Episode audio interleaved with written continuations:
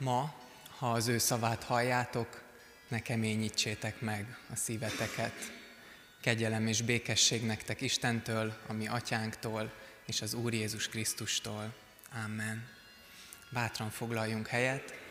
Isten szavai köszöntöttek minket ezen az Isten tiszteleten, és én is sok szeretettel köszöntelek benneteket, különösen is konfirmandusokat, akik most készülnek a héten konfirmálni, Isten hozott titeket, a családjaitokat, a hittanoktatókat és a gyülekezet minden tagját.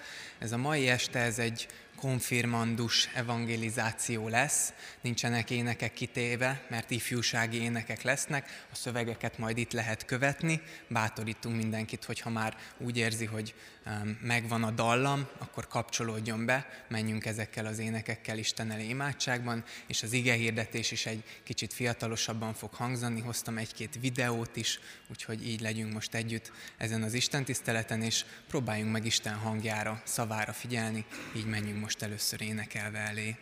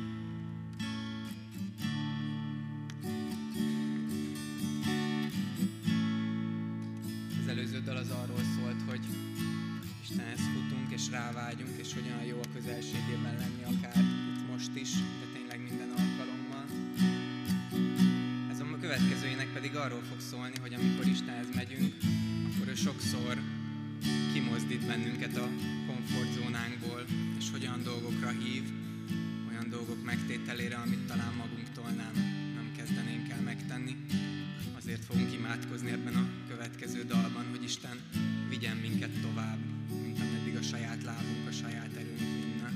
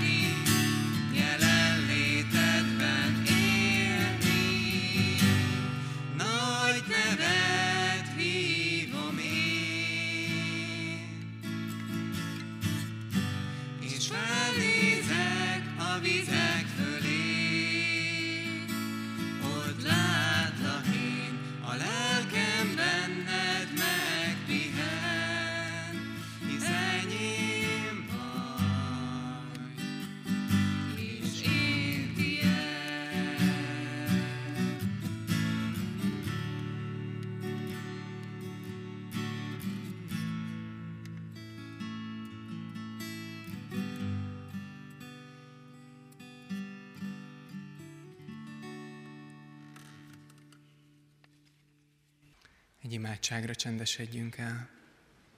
Urunk, köszönjük, hogy hozzád bárhogyan jöhetünk, bármivel és bármikor, és köszönjük most különlegesen ezt az alkalmat is, ahol itt akár a konfirmációra készülve, akár nem, de elcsendesedhetünk és megállhatunk előtted. És szeretnénk azért imádkozni, Urunk, hogy legyen fülünk meghallani a Te igédet, ami sokszor talán tényleg szembe megy a világ gondolkodásával, de akár a mi gondolkodásunkkal is, ami sokszor tényleg kimozdít és egészen másra hív, mint amihez szokva vagyunk, de ugyanakkor pedig mégis annyira eltölt, annyira megragad, megnyugvást és békességet ad, hogy valahogy a Te jelenlétedben a helyére kerül az életünk, gyógyulnak a sebeink, megbocsátást nyernek a bűneink. Köszönjük neked ezt a csodát, és imádkozunk halló fülért, hogy valóban ne keményítsük meg a szívünket, amikor ma a Te igédet halljuk. Amen. A mai igét a korintusi levélből hoztam. A második korintusi levél 12. részének az első tíz versét fogom felolvasni, a kivetítőn is lehet követni. Pál az erőtlenségeiről ír ebben a szakaszban, és, és nagyon érdekes, és nagyon érdemes figyelni az ő szavára. Dicsekednem kell, ha bár nem használ. Rátérek azért az Úr megjelenéseire és kinyilatkoztatásaira. Ismerek egy embert a Krisztusban, 14 évvel ezelőtt, hogy testben-e vagy testen kívül nem tudom, csak az Isten tudja, elragadtatott a harmadik égig. Én tudom, hogy az az ember, hogy testbene vagy testen kívüle nem tudom, csak az Isten tudja, elragadtatott a paradicsomba, és olyan kimondhatatlan beszédeket hallott, amelyeket nem szabad embernek elmondania. Ezzel az emberrel dicsekszem, nem pedig önmagammal, ha csak az erőtlenségeimmel nem. Pedig ha dicsekedni akarnék, nem lennék esztelen, mert igazságot mondanék, de mérséklem magamat, hogy valaki többnek ne tartson, mint aminek lát, vagy amit tőlem hall, még a kinyilatkoztatások különleges nagysága miatt sem. Ezért tehát, hogy el ne bizakodjam, tövis adatott a testembe, a sátán angyala, hogy gyötörjön, hogy el ne bizakodjam. Emiatt háromszor kértem az urat, hogy távozzék az eltőlem. De ő ezt mondta nekem, elég neked az én kegyelmem, mert az én erőm erőtlenség által ér célhoz. Legszívesebben tehát az erőtlenségeimmel dicsekszem, hogy a Krisztus ereje lakozzék bennem. Ezért a Krisztusért örömöm telik erőtlenségekben, bántalmazásokban, nyomorúságokban, üldöztetésekben és szorongattatásokban, mert amikor erőtlen vagyok, akkor vagyok erős. Konfirmáció konfirmáció is az erősség és az erőtlenség alkalma. Úgy tudom, hogy van, aki már túl van a vizsgán, van, aki már nem. Hallottam egy-két sztorit is, és ahogy így ezekről beszélgettünk, én is visszaemlékszem az én konfirmációmra, hogy hogy izgultunk, arra, hogy nálunk is hasonló volt a rendszer, ahogy tudom, hogy nálatok is, hogy fel kellett mondani előre az anyagot, és hogyha ez sikerült, akkor megkaptuk azokat a kérdéseket, amiket a vizsgán fognak kérdezni, hogy ott ne érjen ilyen váratlanul. Hát nagyon megizzadtunk már a felmondással is, és aztán pedig ugyancsak egy vagy két kérdést kellett tudni a vizsgára, de én magam is emlékszem, hogy azt sem bírtam jól elmondani, lányos zavaromban teljesen belezavarodtam a mondottakba, meg arra is emlékszem, hogy szurkoltunk, hogy én kapjam a harmadik kérdést, azt tudjátok a harmadik kérdést, honnan ismered meg a te bűnösségedet, és ennyi a válasz, a roppant hosszú válasz, amit meg kell tanulni, hogy Isten törvényéből. Mindenki szurkolt, hogy csak én kapjam ezt, ezt biztos nem fogom elrontani. Ezt tényleg nem is rontottuk el. És a konfirmációmra, ha visszaemlékszem, nekem még az jut eszembe, hogy, hogy egy olyan érzés van bennem, így utólag visszanézve, hogy akkor, amikor én ott kiálltam, és vallást tettem Istenről, akkor még valójában nagyon nem ismertem azt az Istent, hogy ez valahogy egyfajta ilyen előzetes lépés volt Isten felé, az, hogy én konfirmáltam, hogy én tanultam róla, hogy én érdeklődtem felé, de, de az én életemben legalábbis úgy történt, hogy Istennel én a konfirmációm után találkoztam, amikor elkezdtem ifibe járni, amikor elkezdtem ilyen táborokba járni, és egyszer csak átéltem azt a kegyelmet és azt a csodát, hogy Isten elkezd átformálni, hogy érzem az ő jelenlétét, és hogy aztán tényleg szívből is ki tudom mondani, hogy én őt szeretném követni. És azóta is egyébként én egyrészt a saját konfirmációmra is örömmel emlékszem vissza, és nagyon várok minden konfirmációt, szerintem nagyon izgalmas. Nálunk otthon Sziget-Szent Miklóson a lelkészem mindig így vezeti fel, hogy a konfirmáció az egy olyan alkalom, amikor ellentétben ugye egyébként mindig ti tanultok a felnőttektől, és a felnőttek mindig elmondják, hogy mit, hogy kell csinálni, a konfirmáción pedig ti tanítjátok a gyülekezetet, mert nem lepődnék meg, hogyha a legtöbb kérdést most jelen pillanatban jobban tudnátok nálunk, nálam biztosan.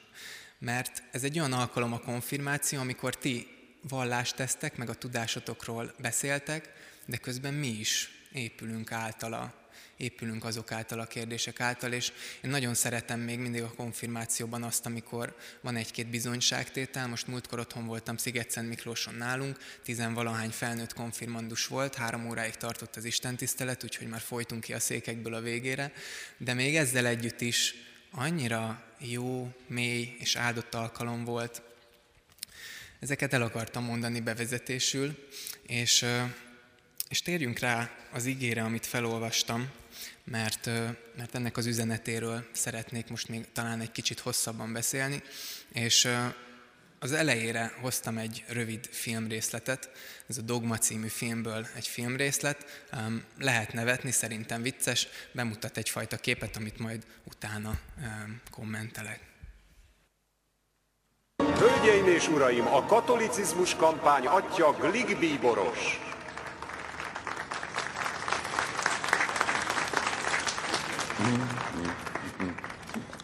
Köszönöm, köszönöm.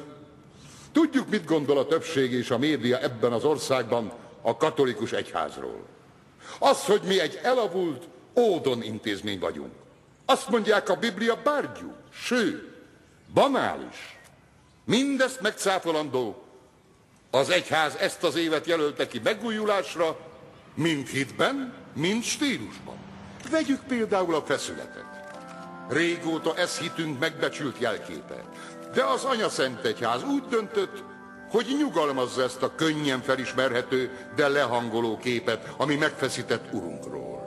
Krisztus nem azért jött a földre, hogy a frászt hozza ránk, hanem hogy segítsen rajtunk, hogy az újat reklámozza. Ezzel a gondolattal a fejünkben megalkottuk az új Krisztus képet. Ezért nagy örömömre szolgál, hogy bemutathatom önöknek a katolicizmus kampány sok változat után kialakított figuráját, Krisztus havert.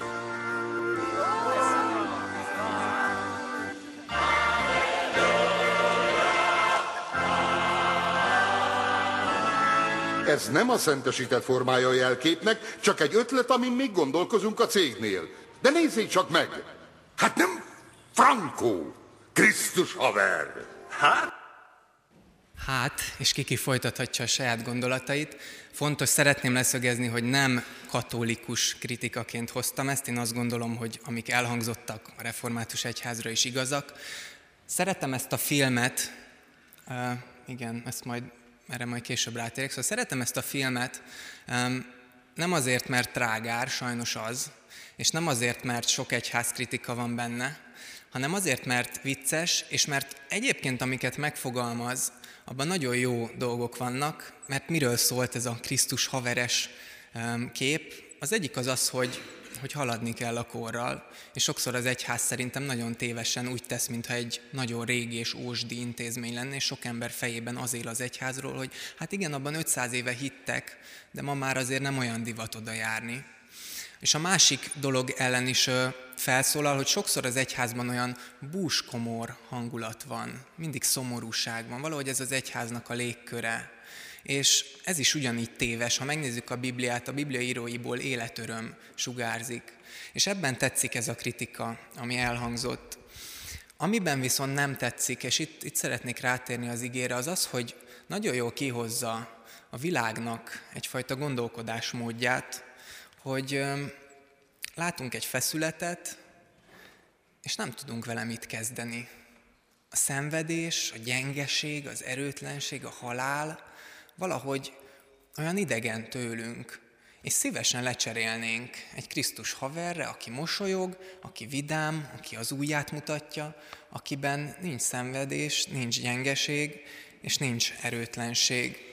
És ez az első dolog, amit kiírtam ide a képernyőre, hogy a világ nem tud mit kezdeni a gyengeséggel. És hogyha mi is a világban élünk, lehet, hogy ránk is ez jellemző, szerintem igen, szerintem alapvetően a legtöbb ember ez jellemző, hogy nem tudunk mit kezdeni a gyengeséggel. Csak gondoljatok bele, senki nem akar beteg lenni. Senki nem akar kudarcokat. Senki nem akar megszégyenülni. Ugyan kivágyik erre. Tegye fel a kezét az, aki rendszeresen imádkozik, hogy jöjjenek nehézségek az életembe. Van bennünk egy ilyen, és értsétek jól, ez nem is baj, nyilvánvaló, nem vagyunk mazoisták, De azt látjuk a mai világban, hogy ez a gondolkodás, ez olyan szinteket ölt, hogyha egy kicsit is mondjuk nem vagy tökéletes, mondjuk nem tökéletes a testképed, mint ahogy a szupermodelleknek, akkor, akkor azt már ki lehet nevetni. Hogyha egy apró hibát elkövetsz, akkor azért nagyon keményen számon kérnek, kinevetnek, kigúnyolnak. Hogyha valaki beteg lesz, akkor azt néha lenézik. Hogyha betegen születik egy gyerek, akkor nem egyszer ott hagyják a kórházban. Hogyha valaki megtudja, hogy halálos beteg, öngyilkos lesz, vannak ilyenek a környezetünkben, és azt gondolom, hogy ezek az esetek kihozzák ennek a gondolkodásmódnak a végletesen ugyan, de a végzetes tévedését, hogy a világ nem tud mit kezdeni a gyengeségekkel. Nem, nem tudjuk felvállalni a gyengeségeinket. A világban ez, ez dívik, hogy legyél erős, legyél menő, legyél vagány, mert akkor vagy jó, akkor leszel sikeres és boldog az életben, és hogyha gyenge vagy, ami pedig egyébként mindenkivel megtörténik, és nem az a kérdés, hogy megtörténik, hanem az, hogy felvállaljuk, hogy mit kezdünk vele, akkor pedig egy lúzer vagy, valaki, akinek nem jó az élete, aki szerencsétlen, aki csak megvetést és kigúnyulást érdemel. És ezzel az üzenettel szemben hangzik Pálapostolnak az üzenete, az evangéliumnak az üzenete, ami röviden és egyszerűen arra hív, hogy vállalt fel és fogadd el a gyengeségeidet. Biztos, hogy az egészség a legfőbb érték.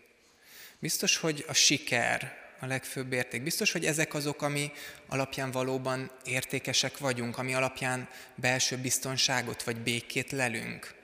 Biztos ez, ami alapján meg kell ítélnünk másokat. Biztos ez, amire törekednünk kell. Pálapostól ezt a levelet egy olyan gyülekezetnek írja, akik komolyan bírálták őt. Ugyan Pálapostól volt az, aki egy nappal átéve dolgozott, és közben szíve minden szeretetével ott volt ebben a gyülekezetben, ő alapította, mégis jöttek más emberek, eltelt némi idő, és ez a gyülekezet elkezdte keményen lenézni Pált. Micsoda szánalmas alak, nem is tud olyan szépen beszélni nincsenek is nagy csodás jelen, nem is jó ige hirdető, nem tesz csodákat, bezzeg ő a, a János, meg a nem tudom milyen úti tanító, aki most itt van, ő mennyivel nagyobb csodákat tesz, ő mennyivel erősebb, ő mennyivel meggyőzőbben hirdeti az igét, nekünk ő kell, Pál, te nem kell lesz, te béna vagy, hogy nézel ki, hogy beszélsz? És elkezdték őt gúnyolni, támadni emiatt. És Pál erre válaszul. Írja meg ezt a szakaszt, hogy nem értitek, hogy nem ez a fontos? Oké, okay, dicsekszem, van mivel nekem is dicsekedni. És itt a levélben sorolja végig, hogy mennyi mindent kibírt, micsoda fizikai állóképessége van az evangéliumért, sorolja, hogy mennyi mindent tett, hogy milyen csodákat tett, és a rész, amit felolvastam, ott elmond egy olyan látomást, hogy Istentől egy olyan titkos látomást kapott, amit embernek nem szabad kibeszélnie. Ez tényleg a, a Biblia legnagyobbjai közé emeli Pált, az ellenfelei meg se közelítik ezt. De Pál azt mondja, hogy jó, ti kényszerítetek rá, elmondom, hogy lássátok, nekem is lenne mivel dicsekednem. De nem értitek, hogy nem ez a fontos.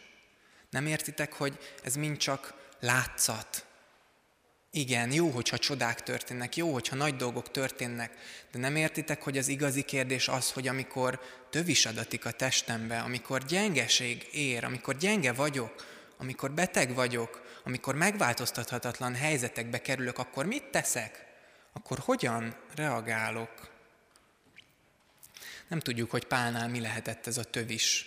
Tényleg lehetett egy-egy valami fizikai betegség, Lehetett az néhány magyarázó arra tippel, hogy, hogy az, hogy Pált hányszor meggúnyolták, kigúnyolták, és lenézték az evangélium hirdetése miatt.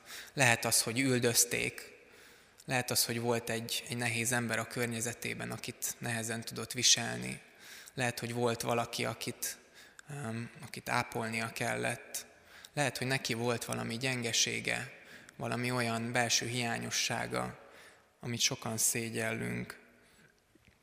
És mit mond? Azt mondja, hogy ugyan háromszor kértem az urat, hogy vegye el tőlem, de ő azt mondta, hogy elég neked az én kegyelmem, mert az én erőm erőtlenség által ér célhoz. Azt mondja, hogy nem veszem el, mert nem véletlenül van az az életedben, Mert a te életedben se biztos, hogy véletlenül van az a gyengeség, az a tövis, ami ott van, hanem lehet, hogy Isten azáltal akar formálni valamit rajtad, vagy megdicsőülni, vagy elvégezni valamit valami, valaki mások életében.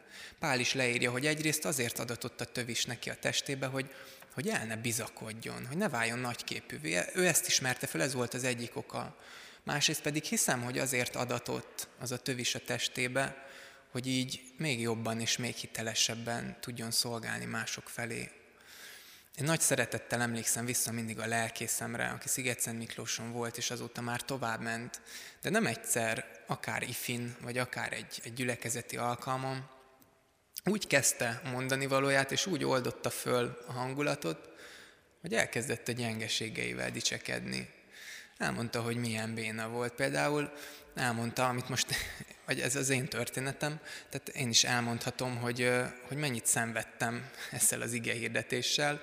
Ugyan már hatodéves teológus vagyok, elvégeztem az egyetemet, csomót olvastam, minden a helyén van, de nagyon hiába imádkoztam, hogy Isten adja meg ezt az üzenetet, nem jött össze, nem állt össze. Este is küzdöttem vele, lefeküdtem, fölkeltem hajnalban, hogy, hogy tovább írjam, hogy gondolkodjak, hogy mit is mond nektek Isten. Elaludtam, utolsó pillanatokban állt össze. Ez nem egy, nem egy sikertörténet, amit így kiállnék tanítani, hogy igen, így kell ige hirdetésre készülni hanem egy gyengeség. És a lelkészünk is mindig megosztott valamiért. Amikor vele beszélgettem, akkor elmesélte, hogy, hogy tegnap hogyan szúrta el x óráját azzal, hogy leült a gép elé passziánszozni, mert már nem volt kedve más csinálni. Valamit megosztott magából, és ezzel felszabadított minket is, hogy megoszthassuk a gyengeségénket, hiszen hogyha ő is megosztotta, akkor nekünk sem ciki, akkor mi is megoszthatjuk, illetve megteremtett egy bizalmat, hogy ha ő tudja, hogy milyen, ha ő ezeket átélte, akkor biztos, hogy megértőbben viszonyul és válaszol. És ezt tanulhatjuk Páltól is, és, és erre hív az evangélium, hogy egy ilyen közösségé váljunk, egy ilyen gondolkodásmódú emberré, emberekké, embercsoportá. Egy olyan közösségé, ahol a gyengeség az nem valami, amivel nem tudunk mit kezdeni, vagy nem valami, amit minden áron kerülni kell, hanem valami, amit magunkhoz tudunk ölelni, amit el tudunk fogadni, és fel tudunk vállalni, és ami alapján nem, nem megítéljük egymást. És egy második videót is hoztam, egy rövid részletet nézzünk meg Nick Vujicicnek az életéből. Ő egy viszonylag ismert ember, egy Ausztráliában született szerb származású egyébként, és az a különlegessége, hogy ő kezek és lábak nélkül született. Képzétek el, nincs se keze, se lába. És ez csak egy részlet, nagyon érdemes egyébként rákeresni az interneten és meghallgatni egy hosszabb előadását, ez csak egy részlet lesz, amiben elmondja, hogy, hogy ez mennyire megviselte őt, hogy emiatt őt mennyit szekálták, hogy tizenévesen öngyilkos akart lenni, de hogy aztán hogy ismerte föl Isten kegyelméből, hogy ez a gyengesége, ez Isten kezében hogyan válhat erővé, hogy hogyan tudja magához ölelni az ő tövisét, az ő fájdalmát, az ő tragédiáját, letenni Isten elé, hogy aztán ő használja. Nézzük most meg ezt a rövid részletet.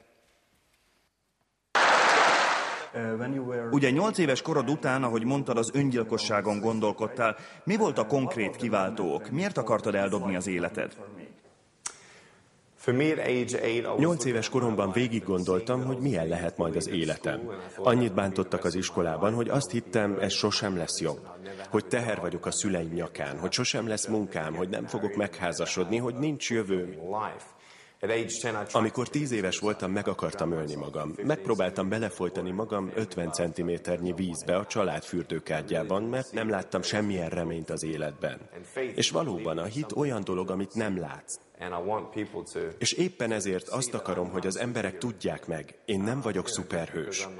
Attól még, hogy az életem sokakat inspirál, csak azért, mert tömegek előtt hirdetem az igét, még nekem is lehetnek rossz napjaim. Igen, szoktam sírni. Azt mondod, a szüleid Isten szeretetéről beszéltek neked, de azért ez szerintem nem ennyire egyszerű.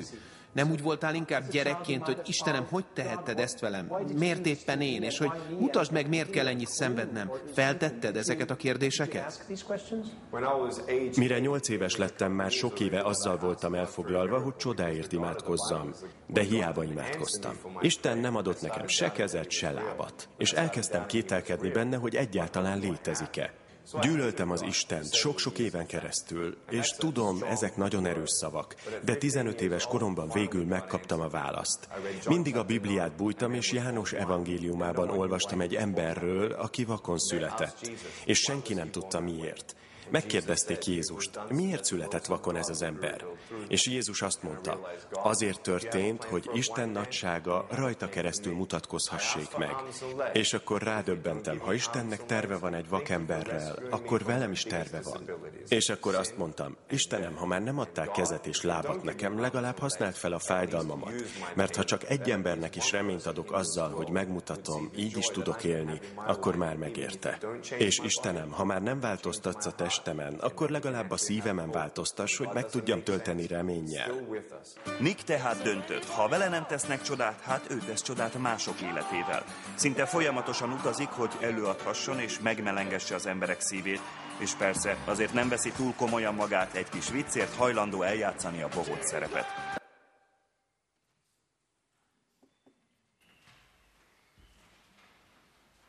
Nem tudom, nem biztos, hogy ez volt a legjobb, legkifejezőbb részlet, és nem is a legviccesebb. Egyébként tényleg nagyon vicces ember. A nézitek az előadásait, nevettek, és, és nem az jut eszetekbe először, hogy fú, micsoda rossz lehet neki, hanem az, hogy micsoda csoda és életöröm.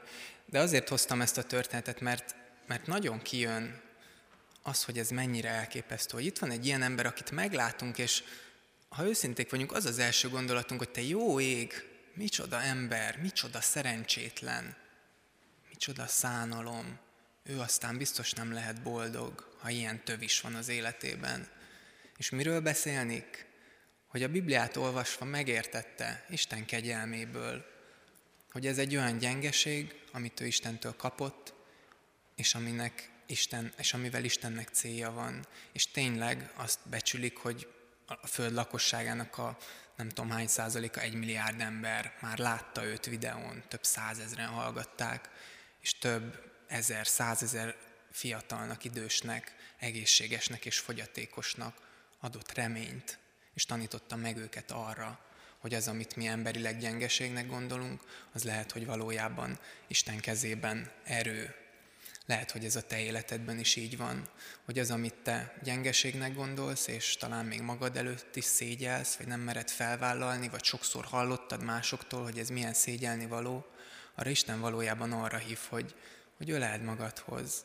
Lehet, hogy ez a kinézeted, amivel nem tudsz megbékélni. Öleld magadhoz, hidd el, hogy Isten teremtett ilyennek, fiúk, lányok, őszintén mondom, így vagytok csodálatosok, ahogy vagytok. Lehet, hogy egy betegség, Isten adta, mi a célja vele? Ezt a kérdést tett föl. Lehet, hogy egy személy, mindegy mi, tett föl Istennek a kérdést, hogy miért adtad ezt az életembe, és tekints rá így, nem mint valami, amit szégyelnem kell, mert nem illik bele a világ tökéletes képébe, hanem mint valami, egy olyan gyengeség, amit Istennek odaadhatok, és az ő kezében békesség és erő származhat belőle. És az utolsó pont, amit el akarok mondani, hogy, hogy miért lehet ez valóság, és hogy miért találhatott Nick és Pálapostól is erőt ebben, az pedig Jézus, az ő keresztje a válasz, és ez az az ok, amiért nem lehet Jézus keresztjét csak úgy félre söpörni, és beállítani egy Jézus havert. Mert hogyha Jézus keresztjét kivesszük a képből, az ő szenvedését és az ő halálát, akkor kiveszünk mindent. Akkor Jézusból marad egy jó indulatú, kedves tanító, aki szépeket mondott. De a kereszt az a legmélyebben mutatja meg ezt az igazságot, hogy az Istennek az ereje az a legnagyobb gyengeségen keresztül válik erővé, válik dicsőségé. A feltámadás, feltámadás csodáját azt a pokolnak a mélysége előzi meg.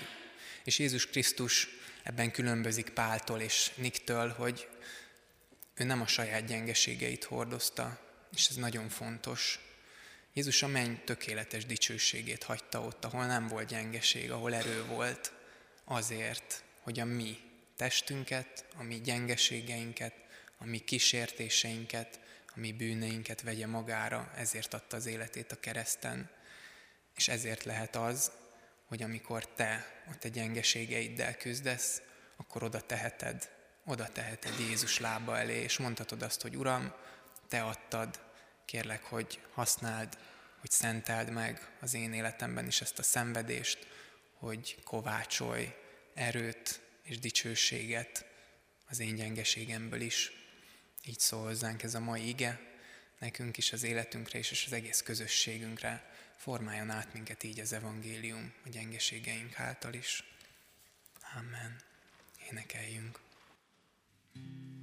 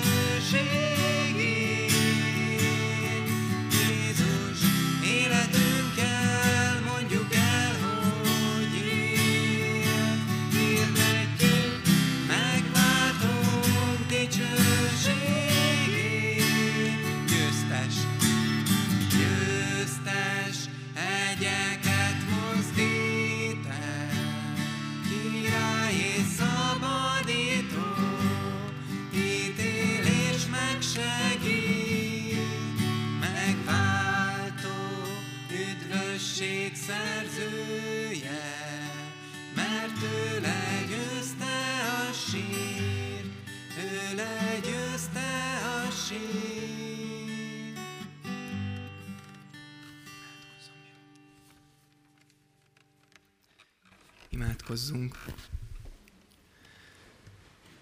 Istenünk, köszönjük neked, hogy a te erőd az az erőtlenségben van. Köszönjük neked ezt a felszabadító üzenetet, hogy te alkottál ilyenre. És Urunk, sokszor nem könnyű elfogadni és magunkhoz ölelni a fájdalmunkat. De hisszük és tudjuk, hogy te erre bátorítasz, mert nem csak példát adtál Jézusban arra, és Nick életében arra, és Pálapostól életében arra, hogy a gyengeségeinket föl lehet vállalni, hanem át is veszed azokat, és a kereszten minden fájdalmunkat le lehet elét tenni. Urunk, kérünk bölcsességet is tőled, hogy felismerjük, hogy mi az, ami bűn az életünkben, és amit nem magunkhoz kell ölelni, hanem amivel le kell számolni, és hogy mi az, ami gyengeség az életünkben, amin nem tudunk változtatni, és ami, amiben arra hívsz, hogy, hogy fogadjuk el, és mi az az életünkben, ami, amiben pedig tudunk változtatni, és amiben arra hívsz, hogy hittel mozduljunk ki, és lépjünk ki a vízre. Urunk, ezzel a, a jól ismert imádsággal is imádkozunk, hogy Uram, kérünk, hogy adj lelki békét annak az elfogadásához, amin nem tudunk változtatni, erőt, hogy változtassunk azon, amin tudunk, és bölcsességet, hogy felismerjük ezt a kettő közötti különbséget. Istenünk szeretnénk most imádkozni így a körülöttünk élőkért is, azokért, akik talán gyengeséggel vannak, és kérjük tőled, Urunk, hogyha kedves neked, akkor szüntesd meg ezt az életükben, de kérünk még inkább, így az ige fényében, hogy, hogyha az a te akaratod, hogy ez megmaradjon, akkor formáld az ő szívüket arra, hogy, hogy észrevegyék, hogy hogyan dicsőíthet téged ez a nehézség is. Így imádkozunk, Urunk, értük, imádkozunk a konfirmandusokért is. Kérlek, hogy áld meg őket a vizsgában, és aztán még inkább áld meg a konfirmációjukat, azt az Isten tiszteletet, hogy, hogy valóban a Te jelenlétedet élhessék meg, és abban történhessen. És kérünk, hogy áld meg az ő életüket, hogy kísérd őket végig, hogy erősítsd a hitüket, hogy légy az örökké való atyuk, az igaz támaszuk, az életük célja, békessége és öröme. És így imádkozunk, Urunk, az egész gyülekezetünkért, hisszük, hogy Te vagy a pásztorunk, kérünk, hogy formálj minket, teremts valódi közösséget, és formáld, Urunk, a gondolkodásunkat, az értékrendünket, a cselekedeteinket, hogy minél inkább tükrözzünk velük Téged. Amen. Együtt imádkozzuk a Jézustól tanult imádságot. Mi, Atyánk, aki a mennyekben vagy, szenteltessék meg a Te neved, jöjjön el a Te országod, legyen meg a Te akaratod, amint a mennyben, úgy a földön is. Minden napi kenyerünket add meg nékünk ma, és bocsásd meg a mi vétkeinket, miképpen mi is megbocsátunk az ellenünk vétkezőknek. És ne vigy minket kísértésbe, de szabadíts meg a gonosztól, mert tiéd az ország, a hatalom és a dicsőség mindörökké. Amen. Foglaljunk helyet, és még egy éneket énekeljünk, utána pedig a hirdetéseket hallgassuk meg.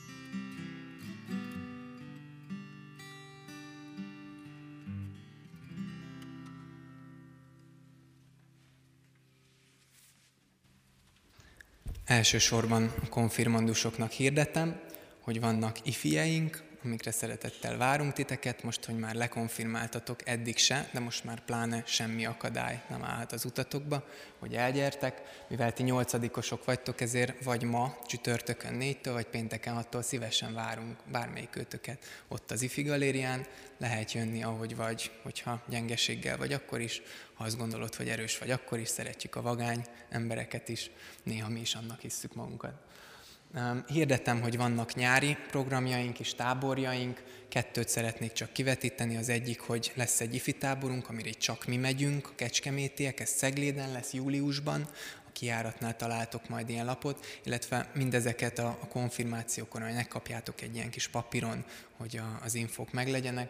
És egy másik tábort is szeretnék a figyelmetekbe ajánlani, ez a Refis tábor, ez nem csak Kecskeméti, hanem országos, Balaton Szárszon lesz, és azért hirdetjük most különösen is, mert egy pályázatot nyert a Refis, és azok a fiatalok, akik nem pestiek vagy Pest megyeiek, és még nem kezdték el a 12-et, tehát szerintem a többségetek beletartozik, az olcsón 15 ezer forintért jöhet egy egész hétre Balatonra, lesz sport, zene, jókedv és, és bizonyságtételek és beszélgetés, és ez egy olyan tábor, ahol, ahol lehet találkozni Istennel, amellett, hogy lehet találkozni jó emberekkel, amellett, hogy amúgy szerintem nagyon jól lehet érezni magunkat. Én is egy ilyen refisz táborban tértem meg, erre szeretettel hívunk. Figyelem, ez, ez a kedvezmény, ez csak június 4-ig érvényes, szóval hogy addig kellene eldönteni, hogy jöttök-e vagy nem, és a refisz.hu regisztrálni, ha igen ennek nem tettem ki plakátját, de két hét múlva, június másodikán szombaton pedig lesz egy sportkupa és röpi csapatot szeretnénk indítani, de egy ember visszamondta, úgyhogy ha valaki szeret röpizni, és szívesen eljön egy kecskeméti röpi csapatba játszani, akkor őt megkérem, hogy így az Isten tisztelet után soron kívül keressen már meg és jelentkezzen. Áldott konfirmációt nektek, és fennállva fogadjuk Isten áldását. Erőtlenségeinket ő vette el, betegségeinket ő hordozta, minden gondotokat ő rávessétek, mert neki gondja van rátok. Amen. Áldás békesség Isten áldjon titeket.